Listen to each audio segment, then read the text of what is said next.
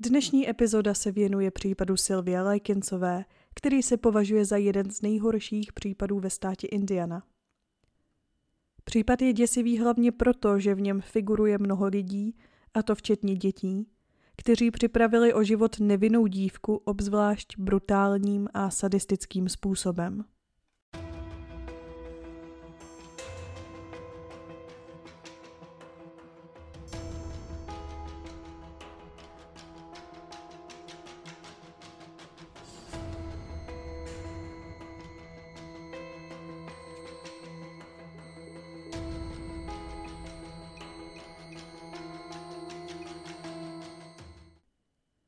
Sylvia Lajkoncová se narodila 3. ledna 1949 v Lebanonu v Indianě. Narodila se jako prostřední dítě a měla dohromady čtyři sourozence. O rok mladší dvojčata Bennyho a Jenny a další dvojčata o dva roky staršího Daniela a Dianu. Sylvia byla popsána jako mladá, krásná a sebevědomá dívka, která svou povahou přitahovala hodně pozornosti. Jejich rodiče se jmenovali Lester a Elizabeth Betty Lykensovi a pracovali na poutích a tak většinu svého života cestovali po Spojených státech. Údajně ani jeden z nich neplánoval mít pět dětí a bohužel jejich finanční situace nebyla moc dobrá a proto mezi Betty a Lestrem probíhaly časté hádky. V červenci 1965 se Betty Lykensová rozhodla, že od svého manžela odchází a tak vzbudila Sylvie a Jenny, aby si obě zbarili věci a utekla s nimi do Indianapolis, kde si pronajala malý byt na New York Street. Bohužel ani v Indianapolis neměla Betty dostatek peněz, aby uživila jak sebe, tak své dvě dcery. Jeden den navíc byla Betty Lykensová chycena při krádeži v místním obchodě a byla zatčena a vzata do místní vazby a tak se Sylvia a Jenny ocitly v Indianapolis na pospas osudu. Peníze u sebe také neměli a zbyly jim pouze dva dolary. Po pár dnech po flakování se po městě ale dívky našla jejich kamarádka ze školy, dívka jménem Darlene McGuireová. Tato kamarádka zrovna v ten den šla na návštěvu k Póle Baniševské a právě ona tyto dvě dívky Póle představila. Matka Sylvie a Jenny byla stále ve vazbě a starší Sylvia byla odkázaná se o sebe a svou sestru sama postarat. Jenny navíc trpěla dětskou obrnou a musela chodit o francouzské hory. Paula Baniševská nakonec dívky vzala domů, kde společně popíjeli limonádu a poslouchali gramofonové desky. A když se dozvěděla, že dívky jsou samy, nabídla jim nocleh. Paula se poté zeptala své matky, jestli dívky mohou zůstat na večeři a přespat u nich. Na to Gertruda Baniševská odpověděla, že Jenny zůstat může, ale dala jasně najevo, že Sylvie doma nechce. Bylo jasné, že Gertruda Sylvie z nějakého důvodu nenáviděla od prvního momentu. Jenny se ale ohradila, že bez své sestry zůstat nemůže a tak Gertruda nakonec souhlasila. Mezitím se do města dostal jejich otec, Lester Likens, a to společně se svým synem Danielem. Lester Likens napřed zamířil do bytu, kde jeho žena a dvě dcery měly bydlet, aby své ženě oznámil, že jim sehnal novou práci, jestli by nechtěla jet s ním. V bytě ale nebyly jeho dcery a ani jeho manželka. Ale naštěstí venku potkali kamarádku svých dcer Darlene McGuireovou, která ho odkázala k Baniševským. Když Lester Likens dorazil k Baniševským domů, Gertruda se představila jako paní Wrightová a s otcem dívek se dala do řeči. Lester Likens nakonec svým dcerám sdělil, že bude muset odjet za prací a že Sylvia a Jenny pojedou k babičce do Lebanonu. Dívky měly ale v Indianapolis kamarády a tak se Gertrude nabídla, že jim dcery pohlídá za 20 dolarů za týden, což je dnes v přepočtu asi 3932 korun. Gertruda sama neměla moc peněz a tak musela využít situace a nabídla se pro hlídání dívek, aby si aspoň něco trochu přivydělala. Sylvie a Jenny se tento nápad samozřejmě líbil, Přece jen mohli zůstat ve stejném prostředí se svými kamarády a ještě bez dohledu svých rodičů. Lester Likens nakonec souhlasil a Gertrudě zaplatil 20 dolarů předem a odešel hledat svou ženu. Otec obou dívek ale udělal hroznou chybu, že si dům Baniševských neprohlédnul a veškerá domluva proběhla pouze mezi dveřmi. Gertruda nezvládala uživit své děti, natož aby se starala o další dvě. Žila v extrémní chudobě a špíně a dům byl v naprosto šíleném stavu. Neměli sporák ani troubu a počet postelí v domě vystačil sotva pro polovinu lidí. Pět dětí se muselo mačkat na jedné roztrhané madraci na zemi a k jídlu byl většinou pouze chleba nebo krekry a nádobí v domě také nebylo dostatek. Snad jenom pro tři lidi. A dokonce na staré chvíle, kdy se děti museli dělit o jednu lžíci. Je pravda, že Lajkoncovi také neměli moc peněz, ale kdyby otec dívek viděl, v jakém stavu se dům nachází, možná by si rozmyslel, kam své dcery dává. Nyní si ale něco povíme o Gertrudě Baniševské. 22. září 1929 se v Indianapolis ve státě Indiana manželům Hughiovi a Molly von Fossanovým narodilo třetí dítě. Dívka, kterou pojmenovali Gertruda. Manželé van Fosanovi spolu měli pět dětí a zdá se, že Gertruda byla spíše tatínkova holčička a matka k ní kvůli tomu moc citů nezdílela, stejně tak jako Gertrudini sourozenci. V roce 1940 tehdy jedenáctiletá Gertruda byla svědkem otcové smrti. Při čtení se mu náhle udělalo špatně a skolaboval. Zemřel na infarkt. Matka přiběhla do pokoje, kde viděla svého manžela v bezvědomí a začala na Gertrudu křičet a ptát se jí, co to udělala. Po této rodinné tragédii byla matka ke své dceři ještě více chladná a nepřátelská a často jí smrt otce vyčítala. Se sourozenci měla také špatný vztah. Konfliktům se Gertruda nevyhnula ani ve škole.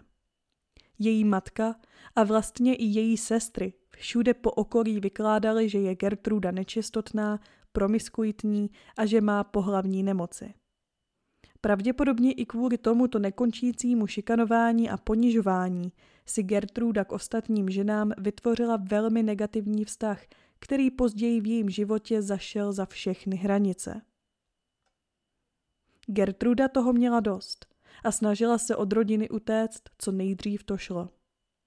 V 16 letech se provdala za Johna Baniševsky, 18-letého policistu. Jejich vztah byl ale od začátku bouřlivý a čelil dost problémům, a to už i proto, že John neměl v plánu se tak rychle oženit. Gertruda během svého dospívání neměla žádný vzor, který by ji naučil, jak se starat o domácnost. Neuměla vařit a ani pořádně uklízet a tahle neschopnost se začala ukazovat i ve vztahu. Bohužel ani peněz moc neměli a tak si Gertruda našla práci v obchodě s drogérií, kde pracovala na pozici úřednice a starala se o veškeré účty. O tři roky později, když jí bylo 19 let, porodila své první dítě, dceru Paulu. O dva roky později se jim narodila dcera Stefaní a v této době se začalo pořádně ukazovat, že v životě Gertrudy opravdu chyběl ženský vzor. O své dcery se totiž nezvládla postarat a krátce po narození Stefaní se zhroutila. Později jí byl diagnostikován neuroticismus, což je geneticky podmíněná náchylnost k emocionální a duševní labilitě a také úzkostem a může vzniknout tendence k onemocnění neurózou. Dnes se ale neuroticismus jako diagnóza jako taková už neurčuje. Během tohoto vztahu se jí narodily další dvě děti – syn John mladší a dcera Marie. Gertrude se i přesto, jakou měla matku, snažila být svým dětem vzorem. Nechtěla být jako její vlastní matka a pro své děti chtěla jen to nejlepší. A kvůli tomu se soustředila zejména na své děti a manžela si všímala o něco míň, což způsobilo jenom další problémy ve vztahu. Její manžel poměrně dost pil a peněz také moc neměli. A tak ho Gertruda napomínala, aby tolik nepil a neutrácel za alkohol. Podle Johna byla ale Gertruda až moc otravná a začalo docházet k domácímu násilí. V roce 1955, po deseti letech, se Gertruda rozhodla pro rozvod. A John s radostí souhlasil. Děti byly nakonec svěřeny do péče matky. Netrvalo ale dlouho a Gertruda si našla nového manžela. Tentokrát šlo o muže jménem Edward Guthrie. Guthrie nepracoval a celá rodina byla závislá na přídavcích, které Gertruda na své děti dostávala. Pravdou ale bylo, že Edward Guthrie děti moc v lásce neměl a jednou dokonce na děti vztáhnul ruku. Poté se celý jejich vztah obrátil vzhůru nohama, Edward si našel práci, aby měl nějaké peníze a požádal o rozvod. Některé zdroje uvádí, že tento vztah trval celé tři měsíce. Gertruda i nadále žila z přídavků na děti a sem tam si zvládla něco přivydělat na brigádě, ale moc peněz neměla. Cestu zpět si ale našla ke svému prvnímu manželovi, za kterého se znovu provdala. Gertruda se snažila toto druhé manželství s Johnem Baniševsky udržet, jak jen mohla. A zanedlouho s Johnem otěhotněla. Bohužel tohle těhotenství nebylo úspěšné a v posledních měsících těhotenství potratila. U Gertrudy se po této traumatické události objevila silná deprese, ale John starší na to nebral ohled. Vadilo mu, že se Gertruda pořádně nestará o děti a opět došlo k domácímu násilí. Gertrudina deprese se ale trochu zlepšila, když znovu otěhotněla a začala se znovu starat o děti. Bohužel opět potratila a domácí násilí se vrátilo. Toto manželství jim vydrželo dalších sedm let a během těchto sedmi let spolu měli další dvě děti. Dceru Shirley a syna Jamese. V roce 1963 ale John starší požádal o rozvod a Gertruda byla sama na šest dětí. Byla závislá na nepravidelných alimentech od svého bývalého manžela Johna staršího, což byl pravděpodobně i její jediný příjem. Gertrude byla silná kuřačka a začalo se to všechno podepisovat i na jejím zdraví, například se u ní projevilo velmi silné astma. V 37 letech si našla o 10 let mladšího přítele Denise Wrighta, ale věk Denise se ve zdrojích liší. Někde je napsáno, že mu bylo 20 let, někde je zmíněno 23 let a někde je napsáno 27 let. Přesný věk se pravděpodobně neví, ale ví se, že byl od Gertrudy o hodně mladší. Gertrudě se tento vztah vlastně hodil. Hrozilo jí, že s šesti dětmi skončí na ulici, protože nestačila platit nájem. Denis se zrovna v té době rozcházel se svou ženou a hned poté, co ho jeho žena opustila, se k němu Gertruda a její děti nastěhovali.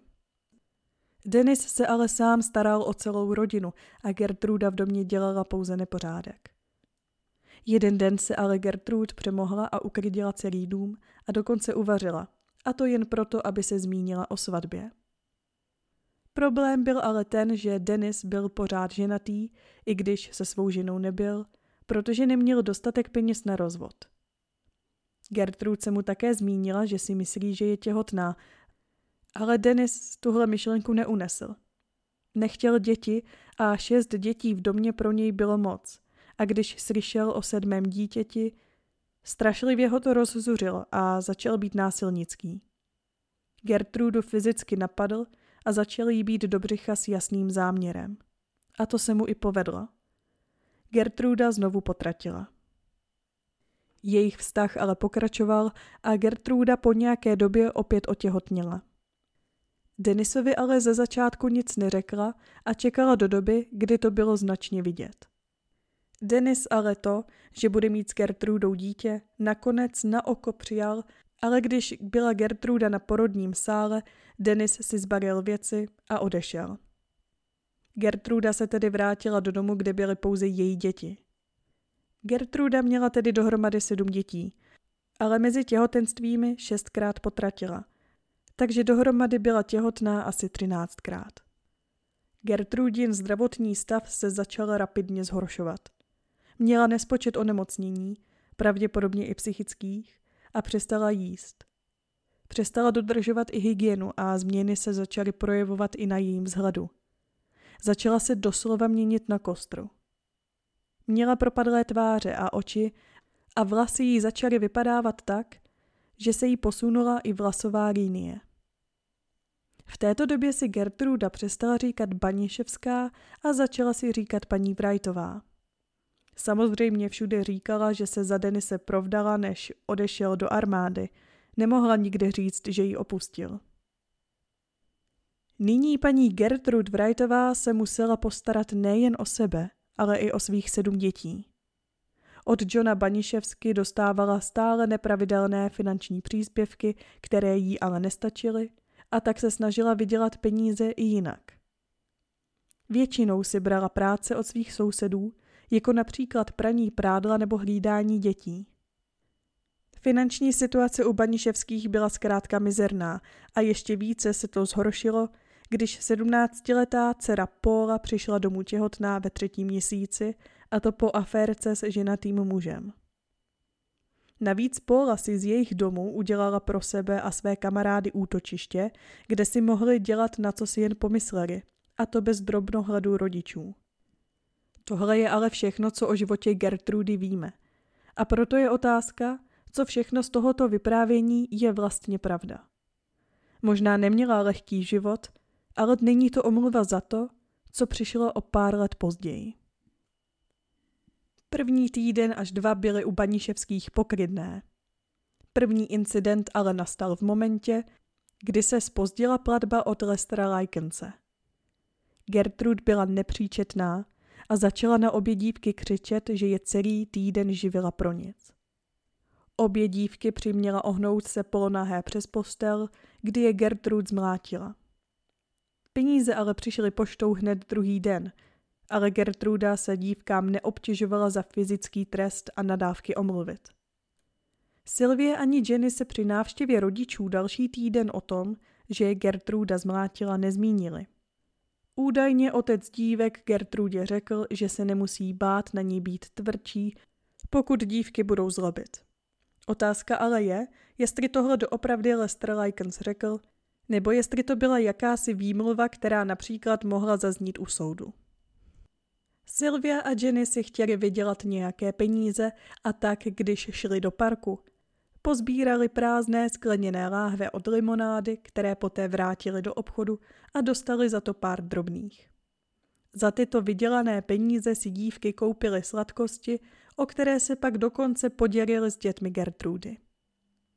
Když se ale Gertruda dozvěděla, že u sebe Sylvia a Jenny měly sladkosti, obvinila je z krádeže a ani tohle se nevyhnulo trestu. I když v tom dívky byly zcela nevinně.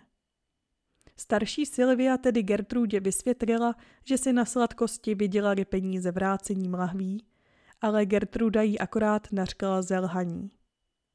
Odtáhla obě dívky do vedlejšího pokoje, kde je zmlátila dřevěnou plácačkou a top i přes záda a do hlavy.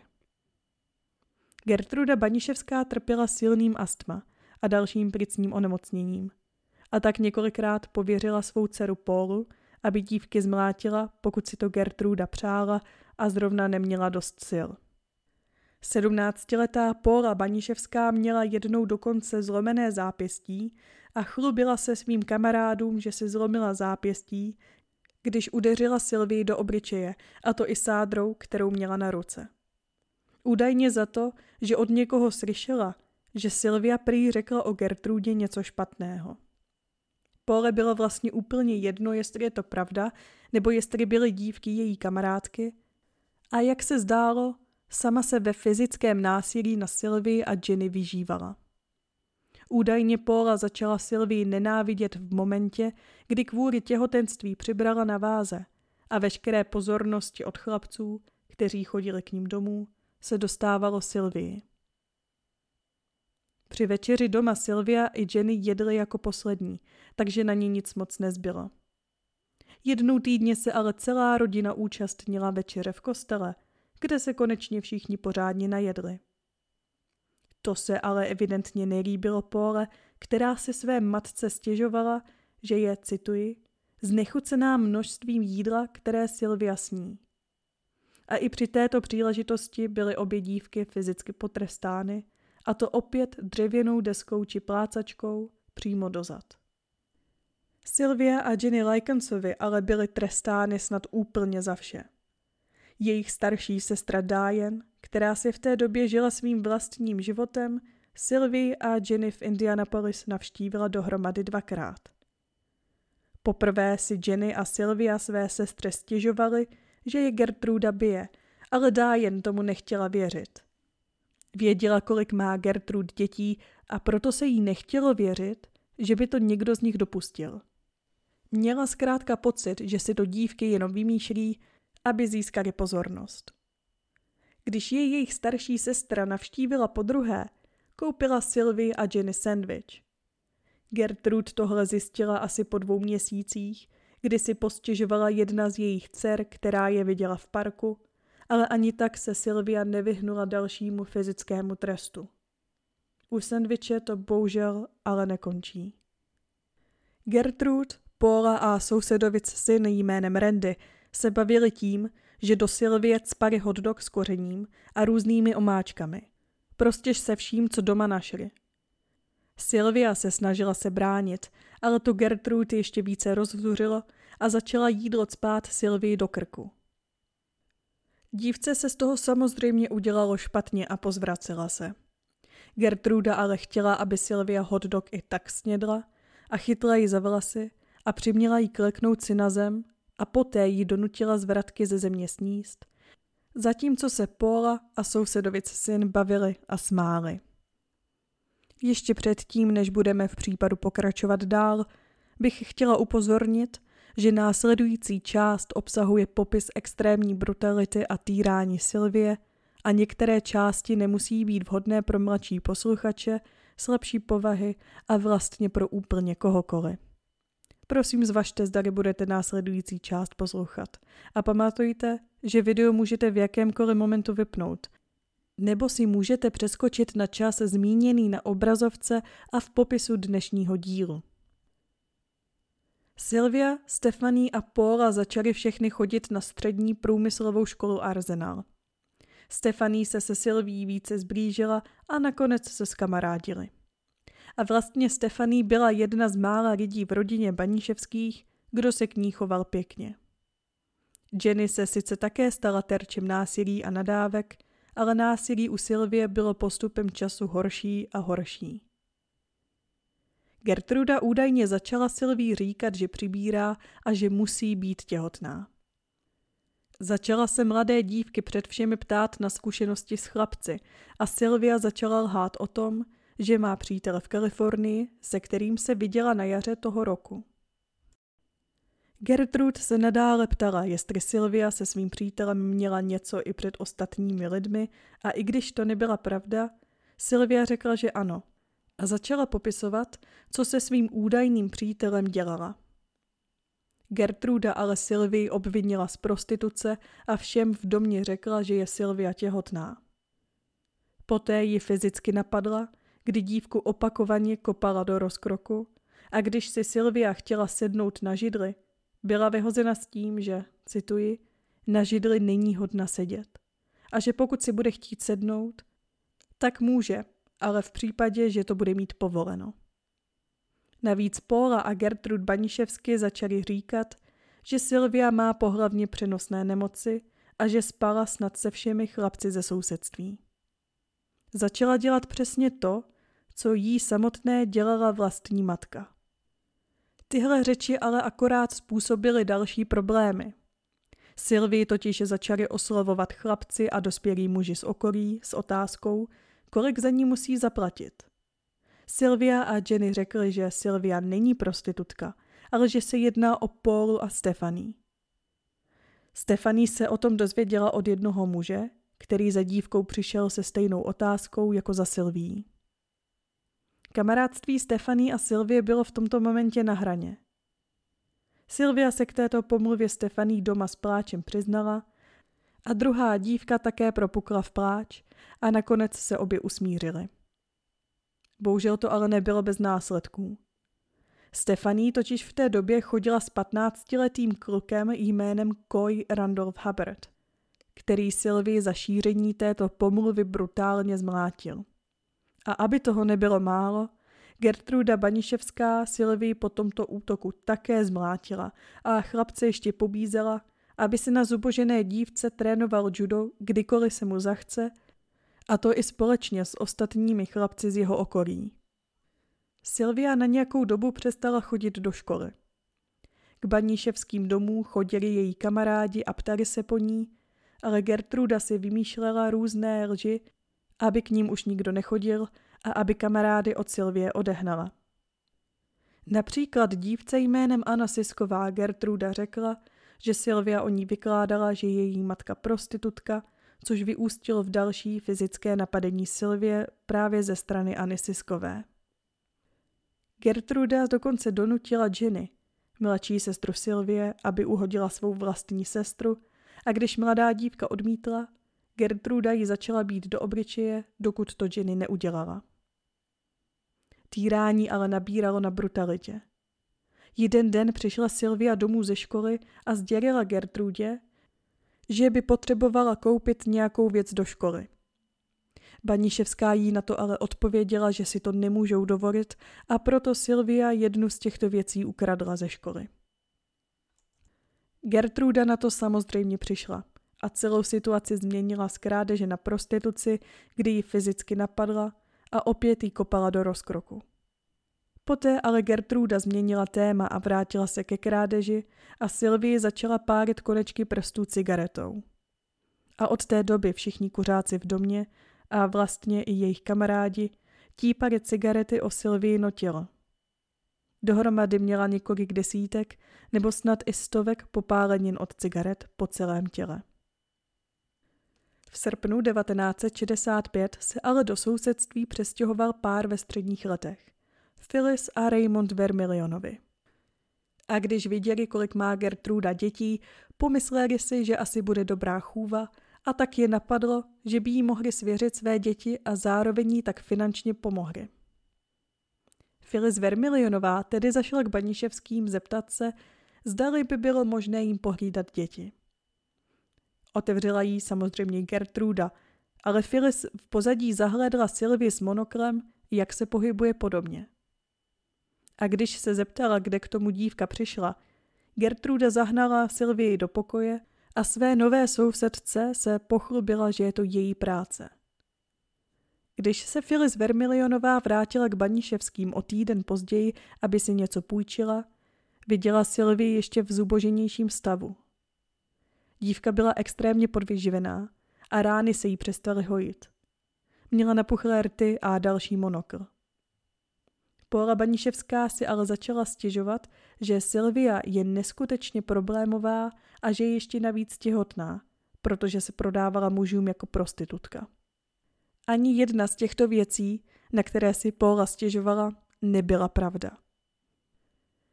Zrovna tato sousedka si byla moc dobře vědoma toho, že se u Baniševských děje něco opravdu vážného, ale nikdy nikomu nic nenahlásila. V říjnu k Baníševským přijeli rodiče, Sylvie a Jenny na návštěvu. A Sylvia se snažila zakrýt všechny popáleniny a modřiny, ale i tak vypadala křehce a zuboženě. Ani jedna ze sester si nikdy nestěžovali na teď už pravidelné fyzické násilí, ale začali si stěžovat, že mají hlad. Měli totiž dovoleno sníst pouze to, co zbylo, což byly většinou zbytky na vyhození. To ale rodičům neřekli. Dívky se možná bály odmítnutí nebo nařknutí, že si to vymýšlí, stejně tak, jak na to reagovala jejich starší sestra Dájen. Rodiče je tedy vzali na limonádu, Gertrudě zaplatili dalších 20 dolarů a dívkám dali peníze, aby si mohli koupit nové boty. Dcerám řekli, že se vrátí za tři týdny, protože jedou pracovat na pouť na Floridě. To ale ještě neměli tušení, že za tři týdny bude už pozdě. Sylvia si opět chtěla vydělat nějaké peníze, pravděpodobně, aby si koupila něco k jídlu, a tak šla znovu vrátit prázdné lahve od Coca-Coly a když se vrátila domů, čekalo jí další obvinění z prostituce. Některé zdroje ale uvádí, že Gertruda našla Sylvii, jak se hrabe v popelnici a hledá jídlo. Poté ale Gertruda dívku vzala do obývacího pokoje, kde Sylvii donutila se svléknout, a to jak před syny, tak i před cizími chlapci ze sousedství. Když se Sylvie svlékla, Baníševská jí donutila, aby před chlapci masturbovala z lahví od Coca-Coly. Sylvia ale neměla žádné sexuální zkušenosti a tak se opět setkala s velmi brutálním zacházením ze strany Gertrudy, kdy došlo k vnitřnímu poškození genitálií. Láhev od Coca-Coly byla totiž plná krve. Po tomto brutálním sexuálním napadení a zneužití se navíc Sylvia stala inkontinentní, a to kvůli opakovanému sexuálnímu násilí. Paníševská se rozhodla, že Sylvia není dostatečně čistotná a z tohoto důvodu, cituji, nepatří mezi lidi. A taky zavřela do sklepa. Ještě předtím, než skončila ve sklepě, Sylvii děti koupaly v ledové vodě.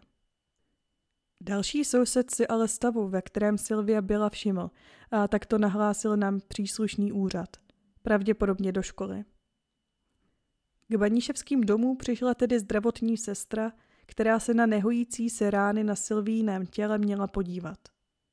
Gertrude ale opět řekla, že se Sylvia prodávala a že ji kvůli tomu vyhodila z domu. Ve skutečnosti byla ale Sylvia ve sklepě. Ve sklepě nedostávala jídlo a ani vodu. Gertruda také často napouštěla vanu vařící vodou, kde Sylvii svázala nohy a ruce a poté ji hodila do vany, kde jí kůži drhla tak, že měla rány po těle a po koupeli její tělo bylo potřeno solí, čehož se měla ujímat hlavně Póla. Pálení cigaretami také pokračovalo, stejně tak jako házení zapálených syrek na zuboženou dívku. A aby toho nebylo málo, děti Gertrude si z utírané Sylvie udělali nástroj na vydělávání peněz. Účtovali si Niklák za sledování nahé Sylvie nebo zhazování dívky ze schodů do sklepa nebo dalšího fyzického násilí na ní. Dívka byla neustále nahá a bez jídla. Jednou jí Gertruda dala polévku, kterou konečně mohla sníst, ale musela ji jíst pouze pomocí prstů. A když už tedy Gertruda dala Sylvii nějaké jídlo, pokaždé to bylo za ponižujících podmínek. Dokonce nakázala svému synovi Johnovi mladšímu, aby se hnal plénku z výkaly, kdy Sylvii donutili tento obsah sníst.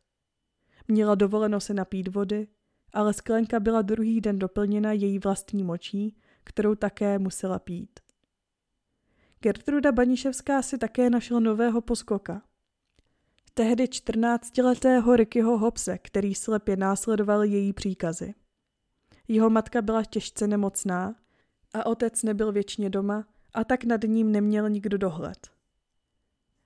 Spekulovalo se, jestli Gertruda a 14-letý Ricky Hobbs měli nějaký sexuální poměr, což nikdy nebylo prokázáno.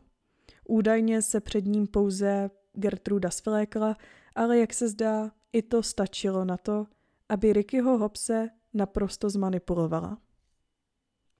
21. října Baníševská rozkázala Johnovi mladšímu, Kojovi Hubbardovi a Stefaní, aby přitáhli Sylvii ze sklepa a připoutali ji k posteli.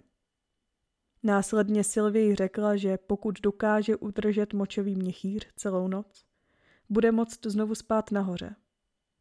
Gertruda si ale byla moc dobře vědoma toho, že je to pro Sylvii nemožné a když ráno dívku zkontrolovala, oblékla ji a odtáhla do obývacího pokoje, kde se opakoval ten stejný scénář s láhví od Coca-Coly. Když už Gertrudu týrání Sylvie nebavilo, najednou se rozčírila a začala na dívku křičet, že ona označila její dcery a taky označí taky. Čtrnáctiletému Rickymu Hobsovi dala jehlu a nařídila mu, aby jí do těla vyřezal větu jsem prostitutka a jsem na to hrdá. Sylvia byla tedy znovu svlečena, přivázána k posteli a byla jí zacpaná ústa. Sylvia se už ale ani nestačila bránit či křičet bolestí, protože byla tak zesláblá a dehydratovaná. Gertrude začala vyřezávat do břicha Sylvie slovo já, ale poté předala jeho Rickymu Hobsovi a nařídila mu, ať větu dokončí. A poté si šla lehnout. Ricky Hobbs, Paula a desetiletá Shirley Baniševsky měli ale další nápad. A chtěli do těla Sylvie vyřezat písmeno S. Pravděpodobně jako Sylvie nebo jako anglické slovo slave, tedy otrok. Shirley ale udělala chybu a z písmene S vzniklo číslo 3. Sylvia také utrpěla vážná zranění v oblasti hlavy a mimo jiné i popáleniny z horké jehly. Týrání Sylvie ale pokračovalo dál. A ani jsem nezmínila všechno, co Sylvie dělali. A myslím, že není potřeba nadále tyto hrůzy popisovat. Sylvina mladší sestra Jenny se vkradla do sklepa za svou sestrou, která jí řekla, že ví, že brzo umře. Stefaní a Paula ji tedy vzali nahoru, kde ji umili, a poté ji Baniševská a Paula oblékli a donutili napsat dopis rodičům, který diktovala sama Gertruda a ve kterém mělo stát, že dívka utekla z domu. Tento dopis si za chvíli přečteme. 24. října se Sylvia opravdu snažila utéct z domu, ale Gertruda ji našla přímo před domem na terase a odnesla ji zpět domů, kde se jí snažila dát najíst. Gertruda si byla vědoma toho, že se blíží Sylvien konec. O dva dny později, 26. října 1965, trápení Sylvie Lajkoncové skončilo. Po několika měsících brutálního týrání Sylvie zemřela. Ještě před její smrtí se Gertruda rozhodla, že se potřebuje zbavit důkazů a tak odtáhla Sylvii na zahradu, kde na ní vylila prací prostředek a umila ji zahradní hadicí. Stefaní ale hadici vypnula a chtěla Sylvii vykoupat v teplé vaně. Snažila se ji odtáhnout do koupelny sama, ale Sylvíno bezvládné tělo, i když byla stále živá, pro ní bylo moc těžké. A tak jí pomohl Ricky Hobbs. A když Sylvii umili, Hobbs si všimnul, že Sylvie skoro nedýchá. Mezitím Gertruda vtrhla do pokoje s křikem, že to Sylvia určitě jenom předstírá. Stefaní na ní ale začala křičet, ať okamžitě vypadne z pokoje a Rickymu se podařilo Gertrudu z pokoje vyhodit. Sylvia se podívala na Stefaní a řekla jí, cituji, Stefaní, vezmi mě domů. A Sylvia po této větě přestala dýchat. Ricky Hobbs se sice pokusil o první pomoc, ale již bylo pozdě. Sylvia Lajkoncová zemřela. Gertruda nařídila svým dětem, aby odnesli Sylvii tělo zpátky do sklepa a vyslékli jej do naha. Potom řekl Hobsovi, aby šel k nedalekému telefonnímu automatu a zavolal policii. Když policie dorazila, Baníševská jim dala dopis, který Sylvie nadiktovala. Uprostřed rozruchu navíc zašeptala Jenny Lajkencová jednomu z policistů, cituji, dostaňte mě odsud a všechno vám řeknu. Policie napřed byla skeptická a malé dívce nechtěli věřit, a to už i kvůli dopisu, který za sebou Sylvia měla nechat. Ale to ještě dopis neviděli. Dopis vám teď přečtu. Pane a paní Lajkencovi, uprostřed noci jsem odešla z domu se skupinkou kluků a řekl mi, že mi za něco zaplatí. Tak jsem s nimi sedla do auta a dostali to, co chtěli. A když byl konec, zmlátili mě a zanechali mi rány na obličeji a taky po celém těle. A na břicho mi také věřili, jsem prostitutka a jsem na to hrdá. Udělala jsem všechno, co jsem mohla, abych Gertý naštvala a abych vydělala víc peněz, než měla ona sama. Roztrhala jsem novou madraci a pomočila ji a také jsem Gertý přidělala starosti z účty u doktora, které si nemůže dovolit zaplatit a způsobila jsem, že se z Gertý a jejich dětí staly trosky. Taky jsem udělala dluh v nemocnici 35 dolarů a nikdy jsem nic doma nedělala. Proč by ale Sylvie začínala dopis svým rodičům oslovením pane a paní Lajkencovi? Policie totiž nabrala pochyby o věrohodnosti tohoto popisu. Přesně kvůli tomuhle oslovení. Navíc dívka měla být nalezena před domem na pokraji smrti, tak jak by mohla napsat dopis? Na zoboženém těle Sylvie Lajkencové se tedy provedla pitva. Na těle Sylvie bylo nalezeno několik popálenin druhého a třetího stupně, a to hlavně od cigaret. Dále se také našly těžké modřiny, poškození svalů a nervů a orgány ukazovaly dlouhodobou podvýživu. Játra měla údajně úplně žlutá, měla také poškozené ledviny a mozek. Na mozku byly otoky a také utrpěla vnitřní krvácení do mozku, což bylo nakonec označeno i jako příčina smrti. Jenny Likensová byla na nějaký čas poslána ke své starší sestře Diane a mezi tím policie kontaktovala jejich rodiče. Nakonec došlo k zatčení Gertrudy, Pauly, Stefany a Johna mladšího Baniševských, Rickyho Hobse a Koje Habarda, a to za vraždu. Gertrud při zatčení veškerou vinu samozřejmě odmítala a všechno házela na svou nejstarší dceru Paulu. Když byl ale vyslýchán Ricky Hobbs, popsal události přesně tak, jak byly. A Paula Baniševská zanedlouho po něm podala písemné přiznání, že byla zodpovědná za některé činy v případu Sylvie.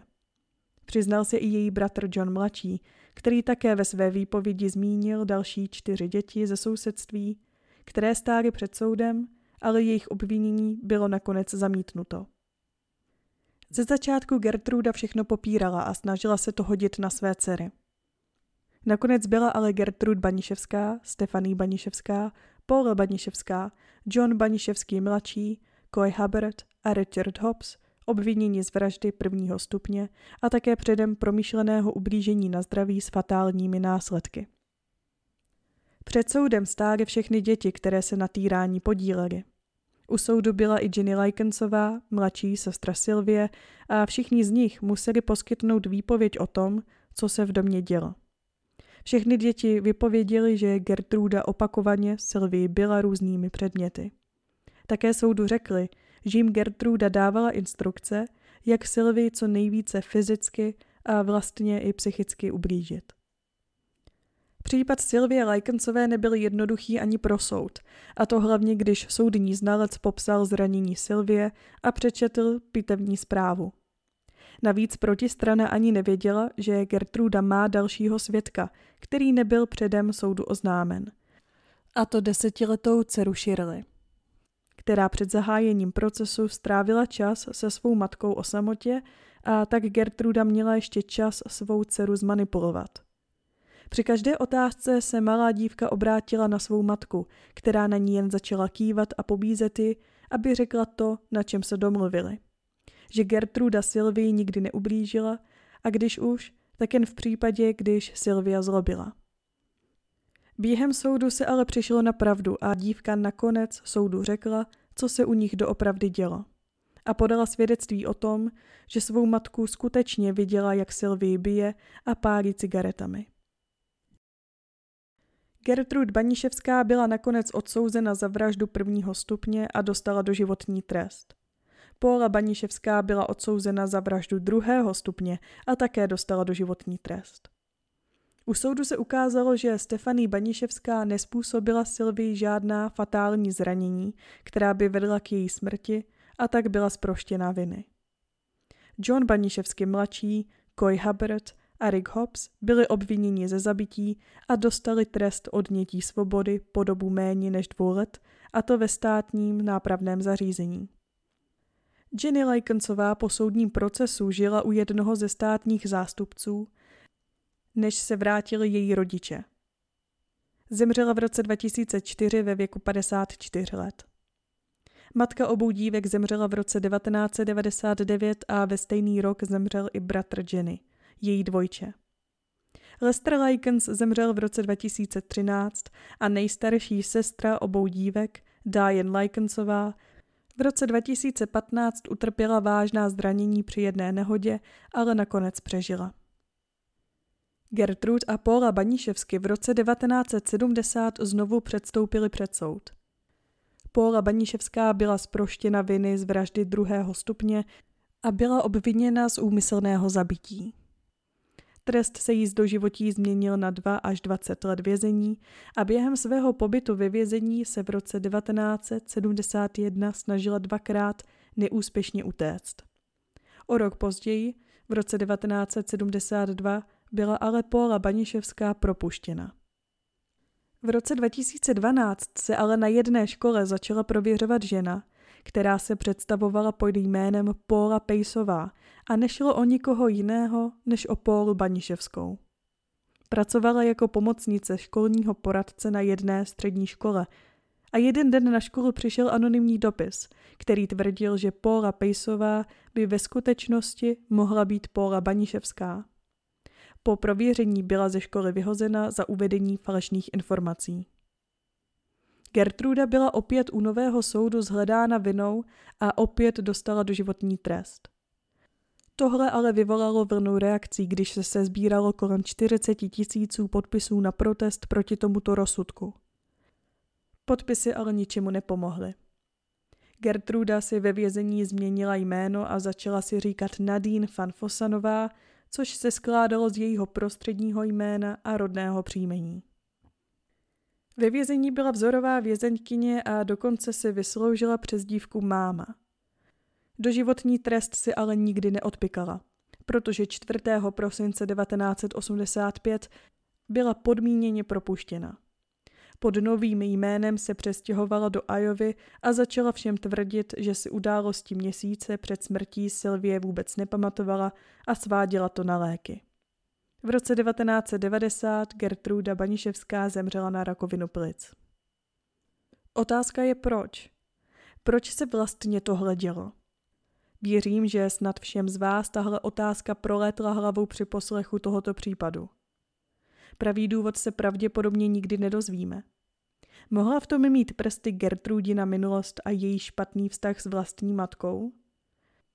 Nebo v tom byla nějaká psychiatrická diagnóza? Nebo za to mohlo třeba poškození mozku? Údajně ji totiž Gertrudina matka v dětství několikrát hodila na zem. Takže je možné, že u Gertrudy mohly proběhnout nějaké kognitivní změny na mozku. Ať už je důvod jakýkoliv, Gertrudu to za její chování k Sylvii neomlouvá. Tento případ jsem již jednou nahrávala a to v roce 2021, když jsem s podcastem začínala. A tak jsem ho znala docela do detailů. Ale musím se přiznat, že i přesto, že tento díl znám, tak při zpracovávání tohoto případu mi bylo hodněkrát úzko a dokonce i fyzicky špatně. Pokud budete mít sílu a náladu po tomto případu, tak mi třeba do komentářů můžete napsat, co si o tomto případu myslíte. Tohle je ale pro dnešek všechno. Poslouchali jste podcast Holka z Forenzního.